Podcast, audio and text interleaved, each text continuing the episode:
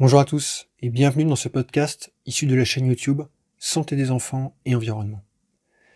Si le format audio est celui qui vous convient le mieux, vous pouvez vous y abonner et ainsi être prévenu à la publication de chaque nouveau podcast. Bonne écoute à vous. Bonjour à tous, je suis Guillaume et bienvenue dans cette vidéo Santé des enfants et environnement, où je vais partager avec vous une nouvelle bonne pratique visant à entourer vos enfants d'un environnement favorisant la santé, avec moins de pollution et plus de nature.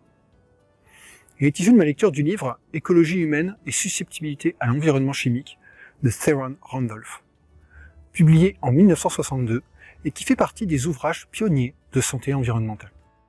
Et cette bonne pratique, c'est laver les vêtements des enfants avant leur première utilisation. Selon l'auteur, la plupart des réactions allergiques au contact de vêtements est due à des traitements de finition incluant des produits chimiques. Dans les années 50 déjà, il note chez ses patients que l'intensité des réactions souvent diminué après plusieurs passages à la machine à laver. Aujourd'hui encore, on retrouve une bonne pratique similaire sur le site des 1000 premiers jours de Santé publique France. On lave le linge de bébé avant la première utilisation. Pourquoi? Des substances chimiques peuvent se trouver dans les habits neufs de bébé.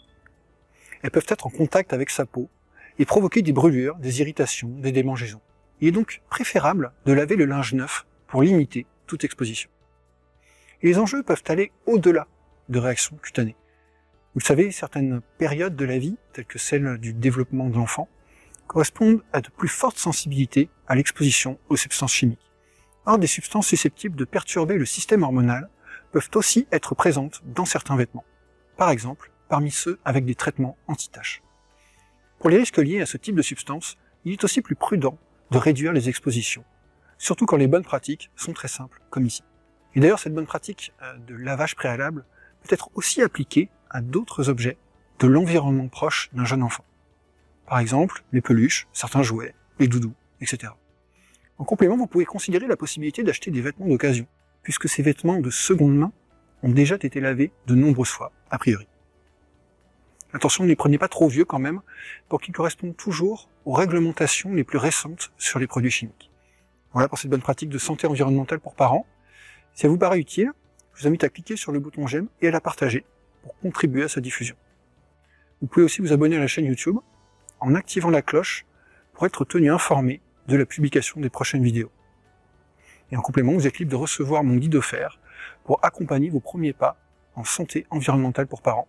Je mets le lien dans la description. En attendant, je vous invite à faire partie des parents verts et prudents, des parents qui lavent les vêtements des enfants avant la première utilisation. À bientôt.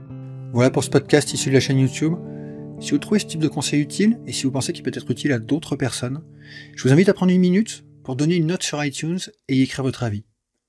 Merci beaucoup par avance si vous faites ça, ça compte vraiment. À bientôt.